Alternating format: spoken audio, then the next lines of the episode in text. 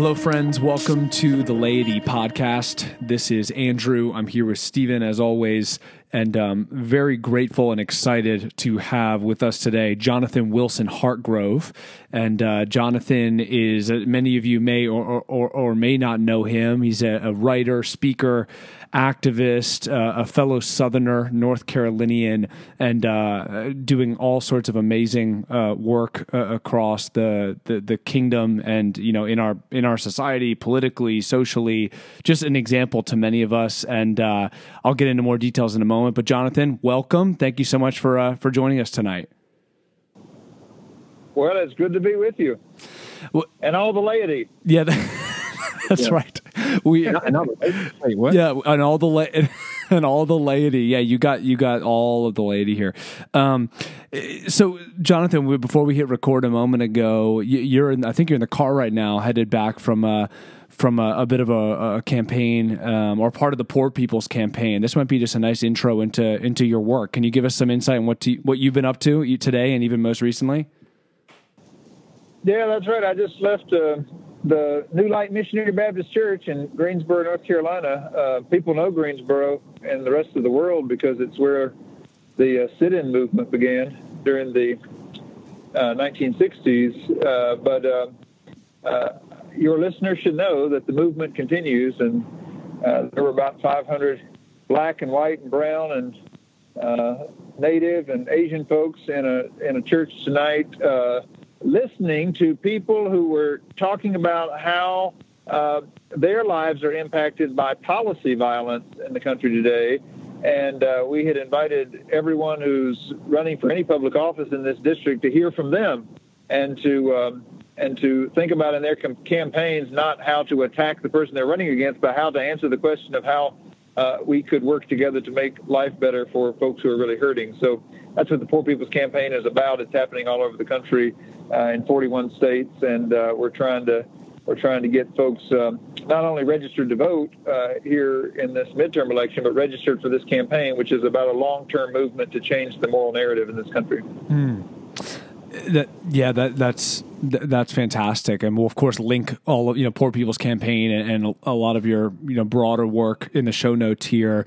But Jonathan, I originally got turned on to to you, um, your work in Durham as well as um, some of your books uh, when I was much younger. In fact, I was in high school, and I remember uh, reading New Monasticism, which was a, a, book you you wrote, and I forget what year. You could tell me, but uh, I remember reading some of Shane Claiborne's work and was very much moved by a lot of not only the language but the the the, the kingdom a, a very a, a, kingdom mindset and a very here and now this world on earth as is in hmm. heaven and all of the elements that that come along with that including justice um, work with the hurting and and the you know the least of these and um, it, it, seemed not only that you were working hyper locally in your communities um, but but also interested in the broader church and in in you know even nationally yeah. like who are we where do we show up um, just for as a as a little bit of an intro what kind of a, a original and we're going to get into your new book reconstructing the gospel here in a moment but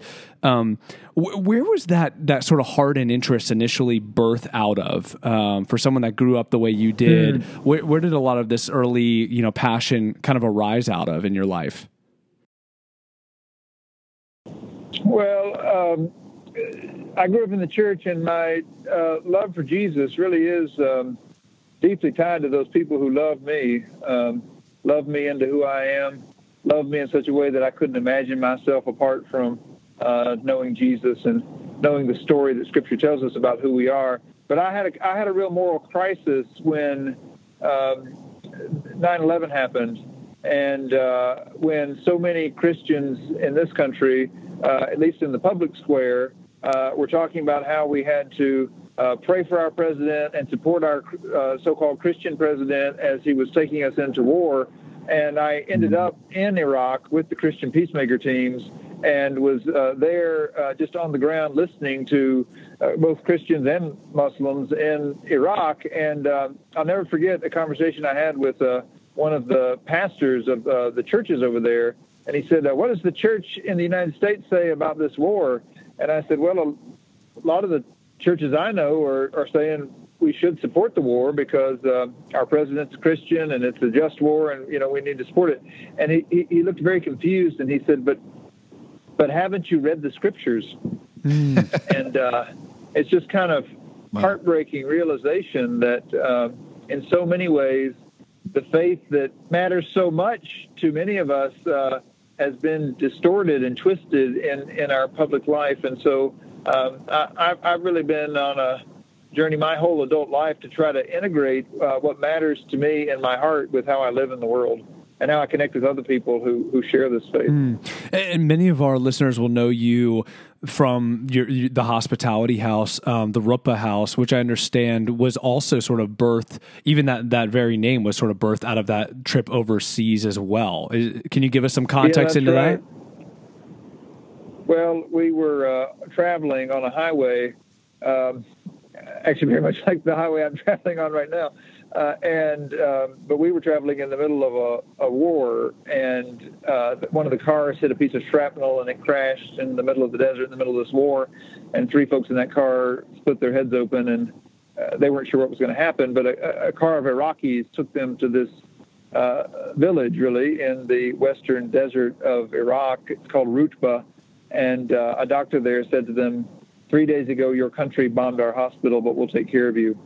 And when we found our friends and found that doctor and thanked him, uh, we, we, we really realized that, um, that, you know, they had lived this Good Samaritan story that uh, we grew up, you know, hearing in Sunday school. The people who were supposed to be our enemy had stopped and picked our friends up out of the ditch and saved their lives. And at the end of that story, Jesus says, go and do likewise. So we were trying to figure out uh, how to live out that love that we had received and, and, and really learned what it, what it means from uh, the good Iraqis, the good Muslims, and uh, and uh, we decided to start a, a house of hospitality in, in Durham, North Carolina, and named it after that village. It's called Rutba House.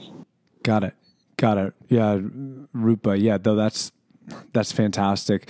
Um, so I want to get in. I would imagine when you're when you're dealing with hospitality, which is something we've talked about on the podcast, really in the context of the kingdom of God.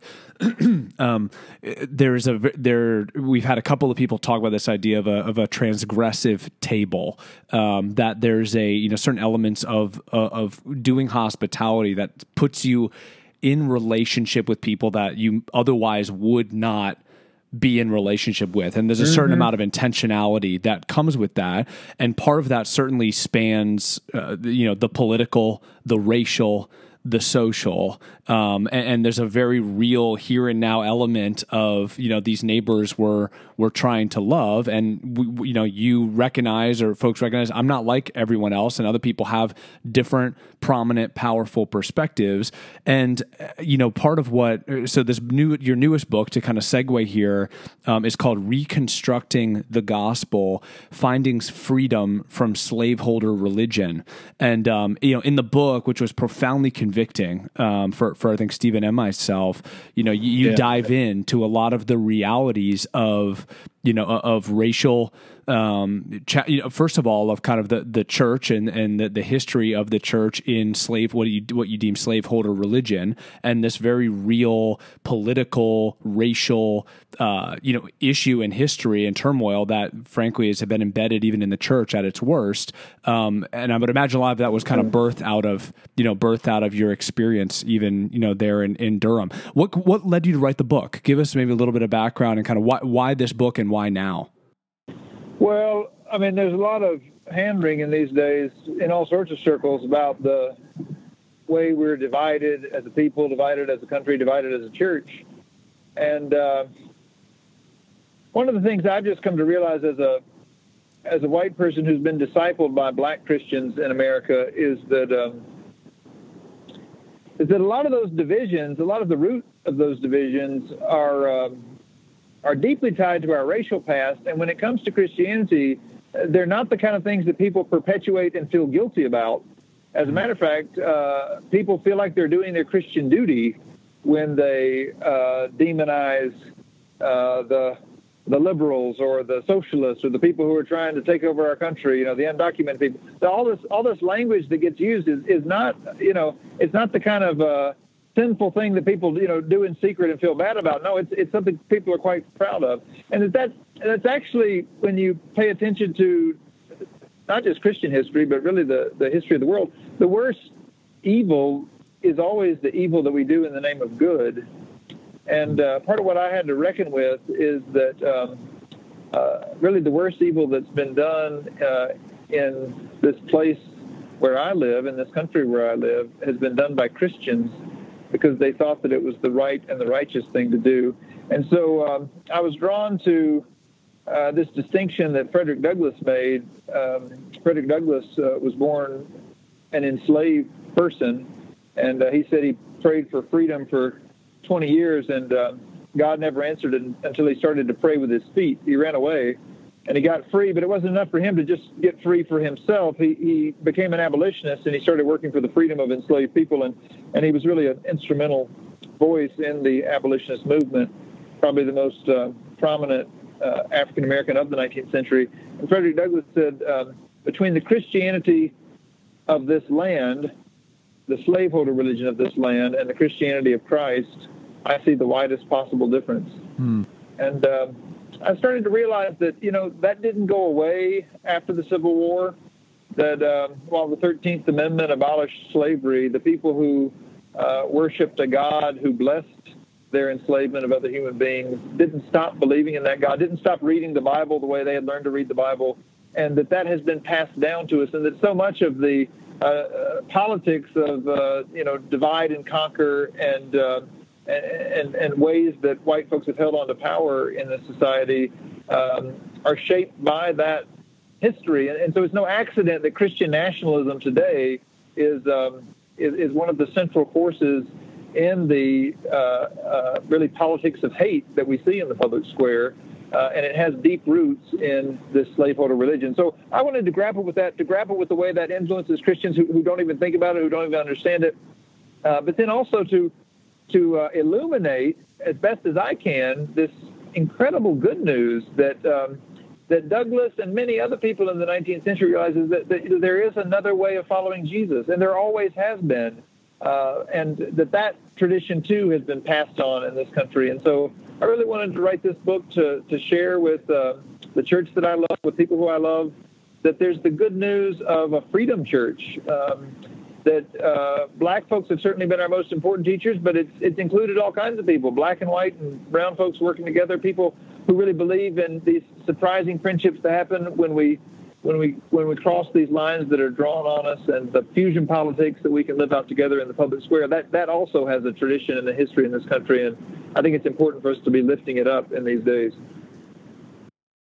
Um, Jonathan, thanks for sharing that. I, would I'd love to just kind of read a, a, a brief short little little segment here and have you kind of unpack a little bit for us, if that's all right.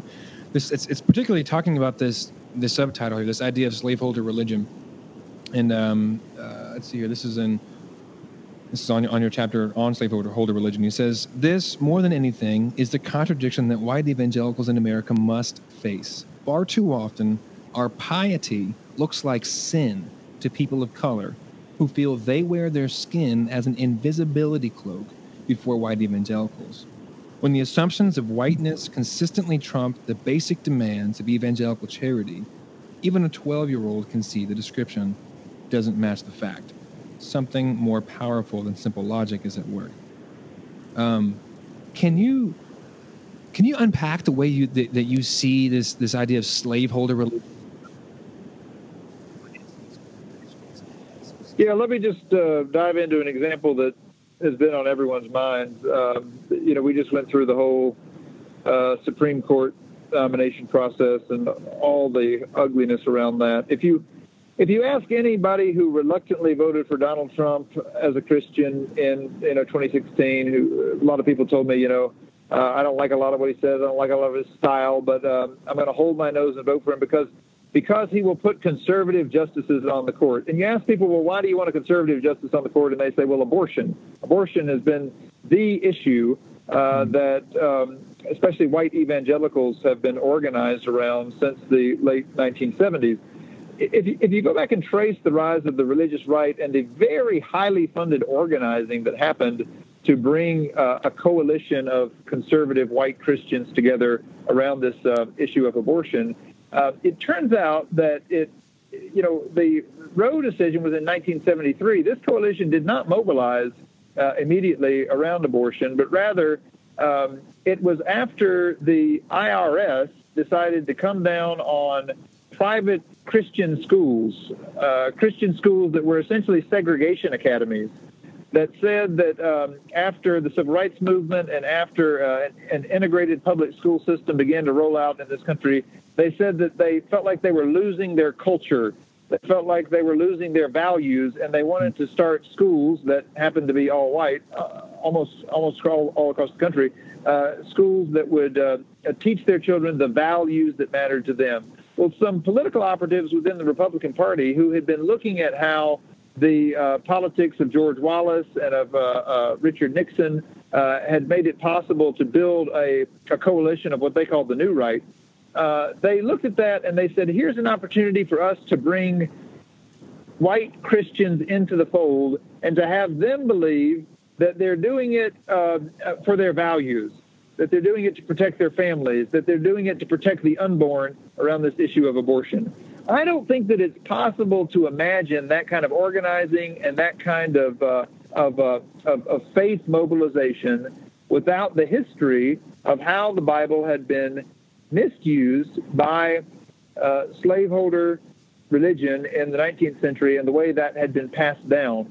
Uh, it, it just wouldn't be possible uh, to for for people who listen to their uh, black sisters and brothers to think that uh, conservative justices uh, who are going to vote against civil rights, who are going to vote against issues that impact poor people, who are going to vote against issues that impact women, uh, issues that consistently matter to African American voters and especially African American voters of color, it would be impossible to imagine organizing people around that without that history of division and I think that's one place where we can see uh, how this has been passed down to us in, in a new packaging. Uh, of course, people never frame it as race, but it's deeply rooted in this racialized past.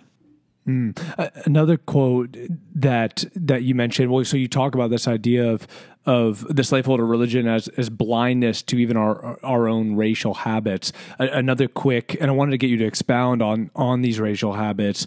The quote here: "White supremacy doesn't persist because racists scheme to privilege some while discriminating against others. It continues because, despite the fact that yeah. almost everyone believes it uh, is wrong to be racist, the daily habits of our bodily existence continue to repeat the patterns of white supremacy at home, school." Work, church, white supremacy is written into our racial habits. And in short, it looks like normal life.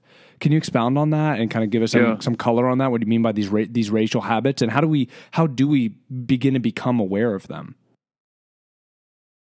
Well, let me first thank uh, Professor Eddie Glaude from Princeton University, who has uh, written, uh, I think, profoundly and, and, and very um, uh, accessibly about racial habits in his book uh, Democracy in Black. So I would direct people there to, to, to learn more about this. But but it's, essentially the, the, the notion that um, even after uh, the desegregation of um, our public schools and of our you know interstate commerce and our lunch counters and other things that people worked so hard for and, and sacrificed their lives for in the 1960s, that the habits people have of uh, being with and associating with other people uh, of the same race have uh, essentially continued. And um, sometimes people talk about this as self-segregation, uh, but it's you know it's the way white folks largely uh, worship with other white folks if they're Christian. They uh, their friends are largely other white folks. They um, and and uh, familial ties have a lot to do with this. I mean, we we think about systemic injustice as the way that you know past wrongs are passed down through systems and you know, part of what I think we have to realize is that, you know, the uh, political example that I was talking about earlier uh, one of the reasons that is so perpetuated is because most people talk politics with their close friends and their family in terms of shaping their vision for these things. Uh, that they just don't have white folks just don't have black friends that they run this stuff by, or you know, if it does come up at work, they they, they don't have a depth of trust to understand uh, where someone else is coming from, and uh, th- that's the way that I think the the racial habits simply perpetuate the system that uh, has existed, and nobody has to have any animosity. I think. I mean, right. that's that's the thing I want to say to church folk. I think a lot of good church folk have been well-meaning all along, uh, and and uh, have have thought that they were doing the right thing because it's what you know the Sunday school teacher or mama or daddy or somebody told them. Uh, but when you actually sit down and have the conversation with somebody who's lived a very different reality in this country, uh, part of what you have to grapple with is that the very basics that the Sunday school teacher taught you, you know, love your neighbor as yourself, uh, is is uh, forfeited when we can't even hear our neighbor uh, and sometimes can't even see them. So I talk about racial blindness in the book too, because I think I think these habits uh, reinforce a kind of blindness. And and frankly, I think um, what we have to deal with right now is that we are culpable for our blindness hmm. Because there are people all across this country who are standing up and crying out. They're saying, I can't breathe. They're saying, Black Lives Matter. They're saying, our families are being ripped apart. We're being deported. They're saying the, the, the, the basic social safety net that's allowed us to survive is being slashed. And if we refuse to listen to those people who are doing all they can to be heard, then uh, then we are, are culpable for our blindness, even though we didn't choose it. Hmm. Jonathan, um, man, this stuff is really challenging. I, I appreciate all your work on this. So it, you talk a lot in this book about um, your work uh, and about uh, the um, the the response to the gospel uh, being well, like you, you describe the way of the cross as a as a form of political engagement, and uh, when I when I hear that language, you know, I, I mean, I got to be honest. I, I've, I've maybe it's kind of my I guess Anabaptist like leanings with with with uh, with politics. I, I, I get mm-hmm. very uncomfortable. Like I, I, I have to be honest with you, I've, I've literally never voted. I mean, this is the first election I've ever I've ever voted in. Um, I just got registered not too long ago, and uh, praise the Lord, brother. I'm grateful. I mean, it's it's hard because like I'm I, from where I sit, I mean, I have a hard time putting faith in in politics as a structure that can that can do good. But then I also see that just the the the blatant irony of my mm. privileged position. Mm-hmm. Um, mm-hmm. Mm-hmm. And, and and I'm wondering how do you help somebody like me if people feel similar to that? How do you help kind of us just to see uh, that you know, political engagement isn't the same as as as trusting in politics over Jesus. It, it can actually be a, a, a way of living out your discipleship. Right. Yeah, yeah, yeah. No, I think uh, the uh, the post-liberal reaction against the kind of God and country alliance of the mid 20th century uh, uh, actually brought a lot of uh, uh, white folks in the millennial generation to consider seriously the Anabaptist tradition. Uh, and, uh, you know, uh, uh kind of obscure books like The Politics of Jesus became, uh, you know, small scale bestsellers among Christians because uh, people were really grappling with the way that, um, that faith certainly has been over identified with a particular partisan agenda by the religious right. And, and frankly, the, on the other side, the kind of bland sort of you know liberal alliance of uh, uh, kind of you know the kind of Niebuhrian mid 20th century um, uh, you know to stand by your nation is to um, is, to, is to be a, a, a good responsible Christian. that that also doesn't quite live up to the cross. And I think the main problem with that and the main place where white folks have gotten stuck is that we simply haven't known the tradition of black Christianity in America. Mm. Uh, we we haven't known and listened to um, the preachers like Sojourner Truth and Frederick Douglass didn't have a degree from a theological university, but had a had a profound recognition of the way that the same God who led Israel out of Egypt and raised Jesus from the dead had brought them out of slavery into a year of jubilee, and that no, this wasn't yet the kingdom of God on earth as it is in heaven, but that they but that they had a real obligation to work for a more perfect union so that people could survive you know, so that folk could get an education, so that people could have land and put food on their table. I mean, these are real issues of whether you know children are going to make it. And you don't, I mean, you don't have to bury too many people from your community in any generation to realize that uh, politics have consequences. Uh, people who have been enslaved knew that and and uh, saw their faith as essential to their engagement with the Reconstruction movement uh, folks in the in the social gospel era and around the New Deal uh, had a had a recognition of that, and you know worked hard for, against for you know child labor laws and for minimum wage laws and, and all of these issues for the you know the right of women to vote. I mean these uh, these issues aren't going to uh, um, revolutionize the system tomorrow, but they can in very real ways uh, make life livable for people. And basic love of neighbor, I think, compels us to do what we can to make life livable, uh, especially when uh, the image of God in our neighbors is being denied by uh, legislative edict. Um, that's when the voice of the prophets just rings out. You know, Isaiah saying, Woe unto you who legislate evil, who rob the poor of their rights and make women and children their prey. Uh, that that's not you know that's talking to politicians. Mm. and uh, in some ways when that's happening and it's happening in our country and you know there's a lot of attention on the president but it's not just the president. Uh, there there are state legislatures there are you know actions in congress. Uh, co- congress was ready to completely cut the uh, ch- child health insurance program uh, that you know provides health insurance to millions of children uh, ready to slash, you know, a program that feeds millions of children.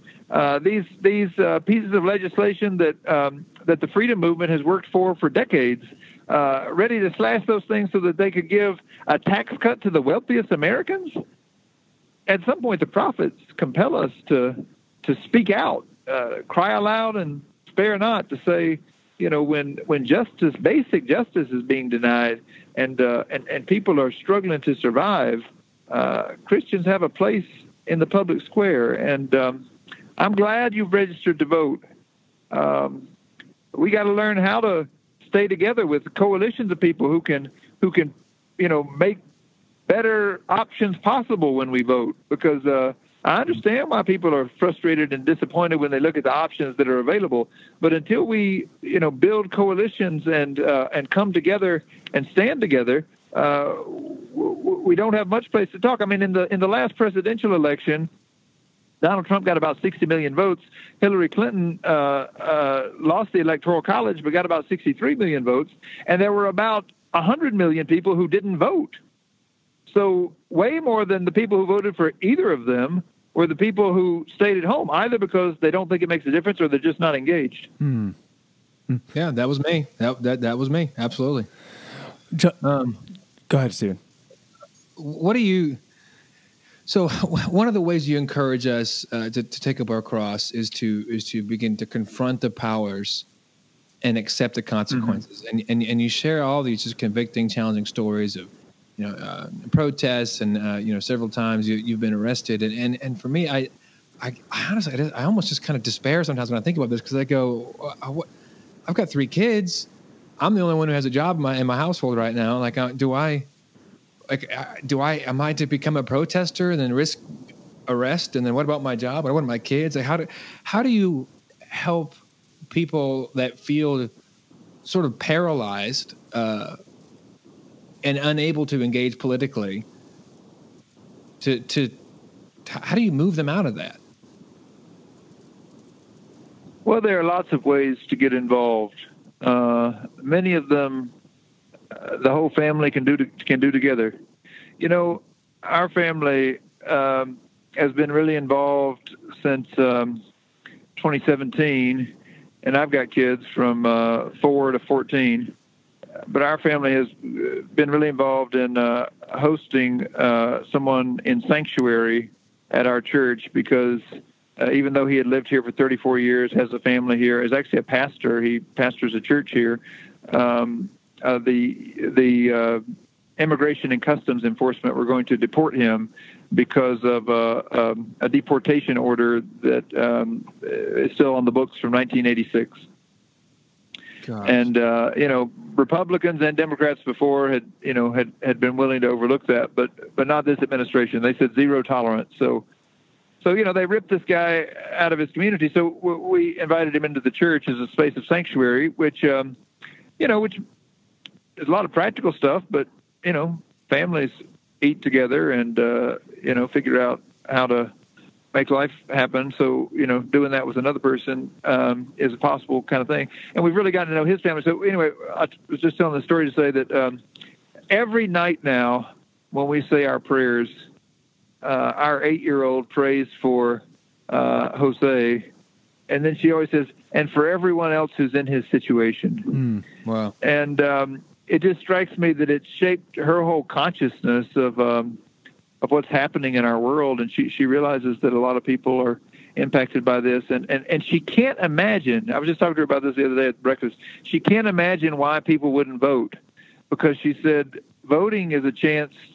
And you know, she, she understands enough about the Congress to realize that voting is a chance to have somebody in the world who would who would who would say no, that's wrong uh, you know, so, some sort of counter force. That's not going to be perfect, but so, you know, somebody who would stand up to uh, this uh, radical anti-immigrant agenda that um, that has taken over our uh, federal government. So um, I think there's all kinds of ways you can get involved, and uh, sometimes I mean, it, there will always be consequences. Sometimes those consequences might mean going to jail. Frankly, if we're honest about the Christian tradition, sometimes uh, the consequence is that you get killed. And I don't know any way to um, um, uh, imagine how um, that makes sense unless we believe in the resurrection, which is a way of saying we believe that God can make possible things that we can't imagine. And so, you know, I think we have to trust all kinds of little resurrections to make our life possible as we're uh, as best as we can being faithful to God, which doesn't mean, you know, having some kind of complex that you have to do everything, but but just taking the steps that you can with your people to be faithful to what you see around you and what the gospel calls us to. Hmm. Thanks, Jonathan. I know we one maybe one other question here. I know you got to hop in a moment. It's easy to see, certainly, just you know, log on to Twitter or you know any news network. I mean, it's easy to see the the you know the powers that be that seem to be very dominant and the narratives that are kind of you know the the uh, the kind of you know the the headline narratives in this country, which seem heavy and divided, and and certainly they are. Um, you, I would imagine, have a really good temperature of like what's happening in the capital C church across the country to engage with, with these very issues racial political social etc um, and i know that a lot that you're involved with directly is is you know is, is, a part of that. For our listeners that are curious and you know that are thinking about okay what what are people what are the things i don't see that's happening all around me in in the name of jesus in the mm. kingdom in the church? Like give us some insight for those who maybe aren't so aware of of what you're seeing. What's the what what's your temperature on the church and and you know folks' interests and and you know heart for this kind of thing, and um, and even maybe where maybe specifically where you might even point people that are interested in in getting more involved directly. Yeah. Well, I see the church alive and bringing life to the world wherever uh, Psalm 118 is being lived out. Um, we often sing the song in church. This is the day that the Lord has made. Let us rejoice and be glad in it. But uh, the song doesn't quote the whole psalm, and so we often forget that just before that great celebration of uh, God's presence among us, the psalm says that the stone that the builders rejected has become the chief cornerstone, and it is marvelous in our eyes this is the day that the Lord has made. Let us rejoice and be glad in it. So the rejoicing that I see happening, the real life that I see bubbling up in the church is is is always in the places where people who have been rejected are at the center of what the church is building. And um, mm. I've already mentioned the sanctuary movement. I think that's a hugely important one. That you know the people who are being rejected in this country, beautiful faith communities and churches, but not just churches. Uh, lots. You know, one of the I was just with the sanctuary church the other day, and they said, you know, this has been an incredible way for our congregation to engage. But they said, uh, um, the other thing is that it's brought all these neighbors in who, uh, you know, some of them aren't even Christian. They're not interested in joining the church, but they were really interested in being part of this thing that we're doing. And so they said about, you know, 20% of the people who are participating in their sanctuary gathering these days are not even members of their church, but just neighbors who wanted to be part of, of, of something like that. So I'd, I'd, point folks to that. I, I, I see a lot of incredible work happening in the church around the movement to, to end mass incarceration. Uh, I think the Christian Community Development Association has organized some really incredible stuff around that. The um, uh, but but lots of local groups who are who are coming together around people who are coming home from prison and realizing that it's, not just about some kind of ministry to help those people get back on their feet, but but that there really is an opportunity to be part of the most vital thing that's happening in the church when we, we recognize that that that these precious children of God are really leading something. And um, there's a, a brother here in Durham named William Elmore who came home from prison some years ago and, and, and leads a project called Church Beyond the Walls. And it really just a beautiful vision for me of how uh, people who have been incarcerated and who have been, you know, uh, really othered by this system of mass incarceration. Uh, Michelle Alexander called it the new Jim Crow. She said, you know, it's it's not legal to discriminate based on race anymore, but we can still discriminate according to the law uh, uh, um, against those who have been incarcerated. And and the the, the groups of people who've been in, incarcerated are disproportionately black and brown, disproportionately poor. But those people, many of them inside of the prison, have found the good news that God is for them, and I think are are leading the church in some uh, incredible ways. So I think that's a, a powerful movement that's happening. And, and, and then finally, I would just say that you know a lot of this comes together for me in the Poor People's Campaign. It's an intentionally intersectional movement, so it includes you know these folks who are organizing around a living wage, organizing around ending mass incarceration, organizing around immigrants' rights, and um, uh, but but all coming together to say that we want to have a moral vision for the common good, and we want to do that, you know, linked together uh, with um, with other people of faith, but also with our, you know, neighbors who don't share our faith, with with people across race lines, across class lines. Um, uh, all of this to to be together and to know that um, that God is making something new possible. That that's where I find hope. Hmm.